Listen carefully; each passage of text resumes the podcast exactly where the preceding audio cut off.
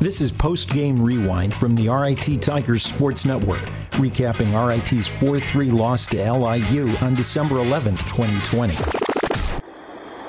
Well, the Tigers dropped this one 4 to 3. I'm Ed Trefsker along with Scott Bigger and Matt Campbell. Scott is waiting. Uh, Coach Wayne Wilson is making his way over to our interview area. The Tigers had a pretty good first period, uh, showed a lot of skill against a lot of uh, strength from LIU, but the game quickly turned the other way as we went on. And I'm sure we'll hear details on that from RIT head coach Wayne Wilson.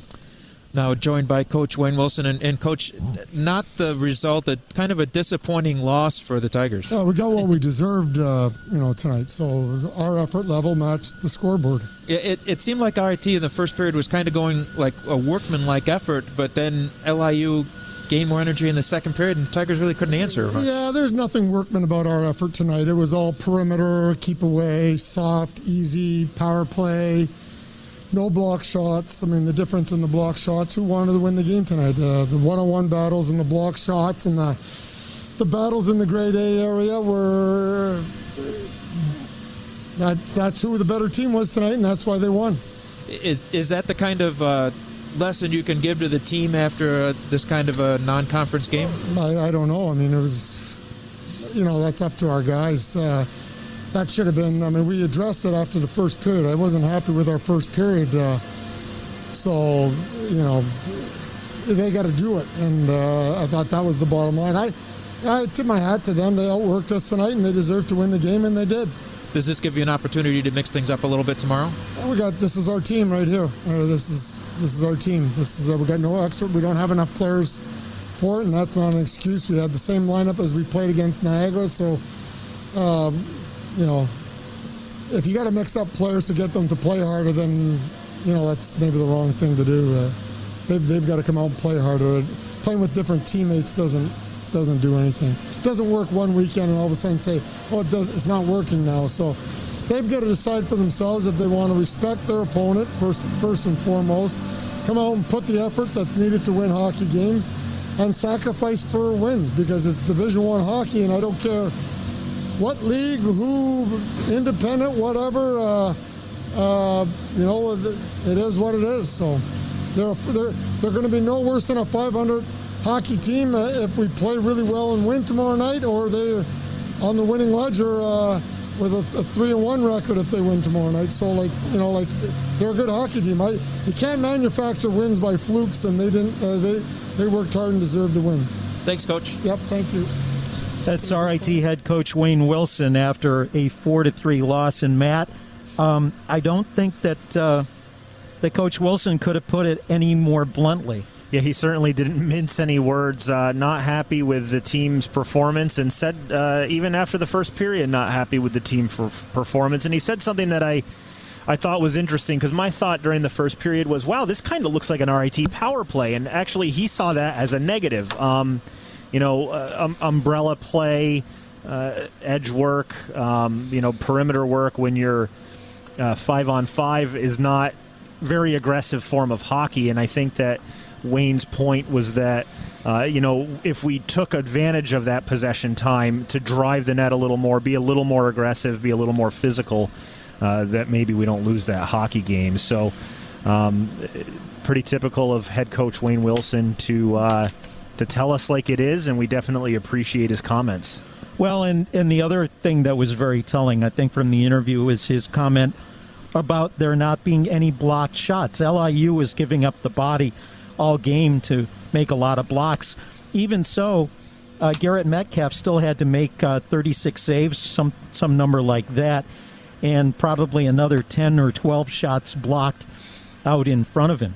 So, uh, yeah, great effort yeah, and that's um, you know, Metcalf had to make a lot of saves. Thirty-three saves is is is nothing to to minimize, but RIT taking a lot of um, easy lanes, uh, shots where a goalie like uh, Metcalf, who you know senior, played at you know a couple other schools, so clearly he has skills. If schools want to keep picking him up when he becomes available, um, he's going to make those saves. So the shot. Uh, one thing about shot totals is they don't always talk about the shot quality, and I think for RIT today, Uh, they had a lot of shots that were, were just into the breadbasket and, and relatively easy saves uh, for the goaltender to make. Yeah, no block shots for RIT in the game, uh, and I think the number is something like uh, 17 for LIU. Tonight it was a loss for the Tigers, four to three. Before we get into the rewind, just some thoughts on RIT head coach Wayne Wilson comments uh, as you were uh, making your way back up to our broadcast booths.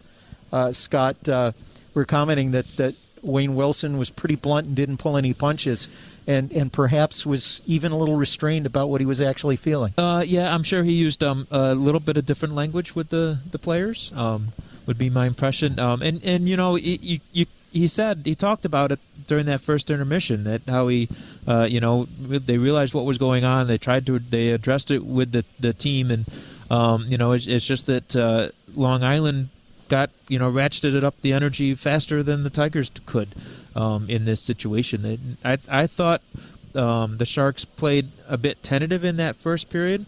Um, you know, I don't know. I don't think they were nervous. I just think they were just, uh, you know, a little bit uh, back on their heels.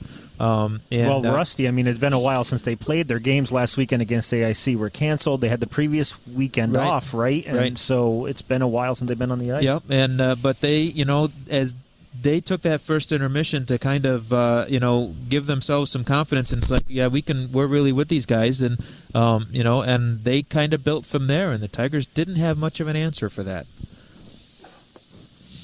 Calverley well, tries to feed it across rebound score. Will Calverley makes it one nothing Tigers on the power play. And uh, with that, why don't you jump in and uh, recap what was uh, going on in the contest there? All right, RIT would score first in this contest uh, on a power play. Uh, Will Calverley and Jake Joffe were camped uh, really low, uh, one on either side of the crease. Calverley had the puck, was looking to pass it across to Joffe, but Garrett Metcalf got a little piece of it, came right back on Calverley's stick, and he was able to pop it in the net. Getting assists on that goal were Jake Hamaker and Dan Willett. Time of the RIT power play goal, 1246 in the first. Well, then on to uh, the shorthanded goal, since we did hear the replay on that already. Uh, shorthanded goal was a bit of an odd and maybe a little bit of a broken play. I'd like to see a, a, replay on that. It either came off the backboards on a funny bounce or was just mishandled by Garrett Metcalf. But the result was that Metcalf was down on the backboards and the the puck came out into the slot where Cody Laskoski, like he seems to always do, was very aggressively forechecking uh, and was able to bury the puck, even though there was a defender there. He got just enough of it to put it in the net. Uh, assists on that goal were given to Spencer Berry and uh, Dimitri Mikrogiannakis. Um, I'm not sure when exactly those assists occurred, but it is a home game and everyone gets a point. So RIT with the shorthanded goal at 318 in the second period. And whoa, score! Talk about a mishandled play. Oh my goodness trying to play the puck was Metcalf. He'd gone over behind the net, kind of bobbled it, came right out in front. And Cody Laskoski has his second goal as a Tiger, both of them improbable. Uh, after that, though, LIU would really take the game to the Tigers, and just over a minute later, Zach Bross uh, would net one from uh, Brett Humberstone. It was a really, really nice behind the back shot by Bross. The puck uh, squirted out to him. He had to reach behind himself to get it, but he whipped off just a really clean wrister that was able to elude the netminder Logan Drackett at 447. Gustav Mueller would pick one up. Uh, a rebound that was kicked out by uh, Logan Drackett after a shot by uh, Nolan McElhaney. Uh, you know that Drackett really didn't have time to respond to the the second shot and Gustav Mueller would put one in at 9:36 to tie the game. Uh, that wasn't it in the second period, however. LIU managing to get one more. Mitch Meek with a, a blast from the blue line. There was a, a line of players, both LIU and Tigers, all battling for position between him and Logan Drackett. And by by my view, it looked like Logan Drackett did not see that puck until it was right in front of him. not able to uh, get the glove up in time to make the save, and uh, LIU would take the lead. They would hold that lead for the rest of the game. That would do it in the second period for scoring. However, 133 into the third period, Zach Bross would net his second of the game and second of the season with a, uh, a feed from Jack Quinn right at the end of an RIT power play. A really nice two on one up the ice for LIU, uh, able to bury the puck. Um, RIT would get one back later on in that period. Nick Bruce uh, from Will Calverley and Kobe Walker, all three of them coming into the zone. They really only had one defender to deal with. The second defender was back checking and was a factor, but not enough to stop their really nice and clean passing. And Bruce was able to bury the puck, even strength goal at 757. McElhenney, now a chance for the Tigers back the other way. Drop behind Walker. Now here's a chance at a score. Now what a pretty play that was. Walker to Calverley and the trailing winger Nick Bruce. And the Tigers cut the lead to 4 to 3 despite having some chances for the rest of the period. That would do it for scoring in the game uh, for either team. RIT falling four to three. Shots on goal for the game uh, totals were 26 for LIU and 36 for RIT. Uh, in the penalty department, LIU went 0 for 0 for 4 on the man advantage. RIT going 1 for 5. Uh, you know, he had the face-offs here. They are uh, face-offs in that game. Uh, LIU with a just a two face-off advantage, winning 31 to 29 for RIT. And that's how it rewinds. The Tigers drop to 2 2 and 1 overall. They remain at 1 0 and 1 in Atlantic hockey as this was a non conference game. And this is the only home series uh, with two games back to back for the Tigers. They'll do one, two games back to back at Robert Morris just after the first of the year. So they got to come back out and take on this team. I hope the players kind of take this to heart and uh, get in the right frame of mind, the right attitude, and the right effort tomorrow. Uh, because I think uh, Wayne Wilson was right, Scott, that this isn't something the coaches can instill in them. They prepare them, they talk to them, they try to get them riled up. But if the players don't want to put in the effort, it's really on them. Well, we we asked in our at the end of our pregame show uh, which would prevail, experience or enthusiasm, and enthusiasm won tonight. Yeah, experience almost. Uh, you felt like they were just too comfortable. Oh, look, we can play keep away with these guys, especially in the first period when when LIU very much let RIT play keep away.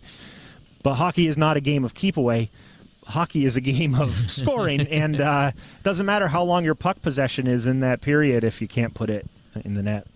Right, and you know, and I, I, I really thought that you know you mentioned that uh, LIU hasn't had a game in a couple of weeks, and they kind of got that rust off in that first period, and after that, uh, they they were a very competitive hockey team. Well, and it, it really helps having the solidity in net of Garrett Metcalf, a veteran goaltender back there. He's directing traffic. He's probably adding a lot of confidence to that team. Uh, our friend, I, I, mentioned him before. I mentioned him again now. Brad Schlossman from the Grand Forks Herald. He does a podcast along with Nate Ewell from College Hockey Inc. called College Hockey Today. And one of the things that Brad suggested is that this Long Island University team might be a little bit like the first year Vegas Golden Knights in the NHL. You know, you've got some solid veterans, maybe some guys who haven't gotten to play as much as they would like to, but who are pretty good players, and some eager freshmen.